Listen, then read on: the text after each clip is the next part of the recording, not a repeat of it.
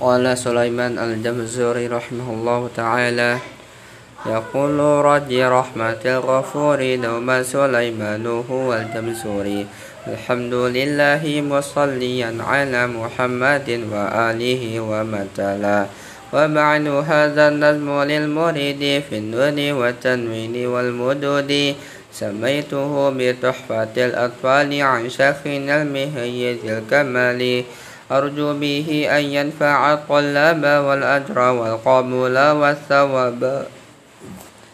النون السكنة والتنوين.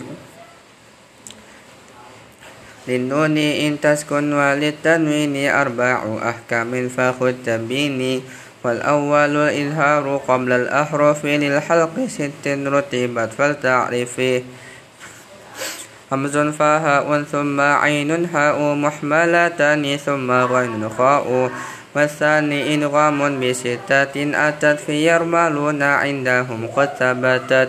لكنها قسمان قسم يدغم فيه بغنة بينمو علما. إلا إذا كان بكلمة فلا تلقم كدنيا ثم سنوان تلا. والثاني إدغام بغير غنة في اللام والرا ثم كررنه والثالث الإقلاب عند الباء ممن بغنة مع الإخفاء. والرابع الإخفاء عند الفاضل من الحروف واجب للفاضل. بخمسة من بعد أشر رمزها في كلم هذا البيت قد ضمنتها صف ثنا كم جاد شخد صمد طيبا سلفيت قد ظالما. الميم والنون المشددتين.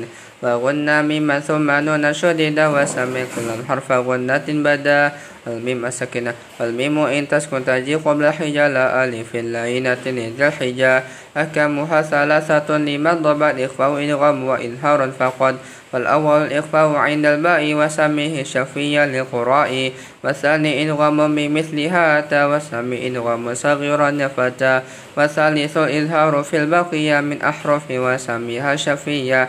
واحذر لدى وفاء تختفي لقربها والاتحاد فاعرفيه لم الولا ولم الفعل.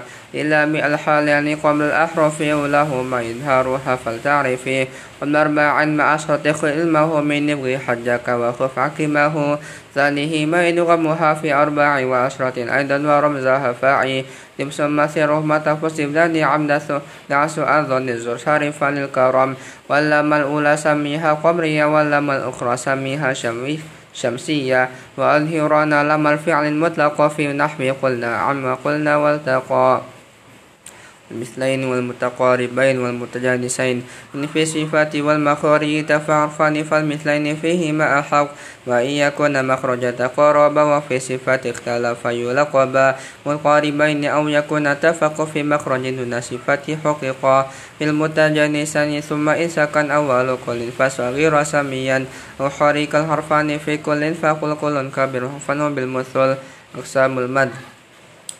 والمد أصلي وفرعي وهو سميع ولا طبيعيا وهو ولا توقف له على سبب ولا بدونه الحروف تجتلب.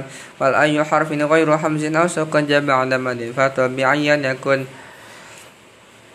والآخر الفرعي موقوف على سبب كحمز أو سكون مستلى. حروفه ثلاثة فاعيها من لود ويفي نحيها والكسر قبل ال وقبل الواو ضوشة وفتح قبل ألف التزم واللين منها اليواء سكن انفتاح قبل قل أعلنا أحكام المد. للمد أحكام ثلاثة تدب وهي الوجوب والجواز واللزم وواجب إن جاء بعد مد في كلمة والذب متصل يعد وجائز مد وقصر إن انفصل كل بكلمة وهذا المنفصل.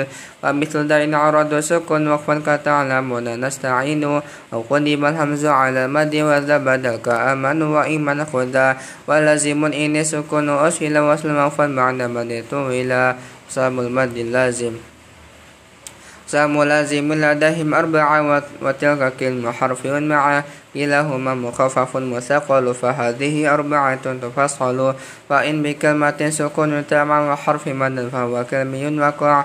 أو في ثلاثي الحروف وجد والمد وسطه حرف بدا. كلاهما مثقل إن أدغم مخفف كل إذا لم يدغما.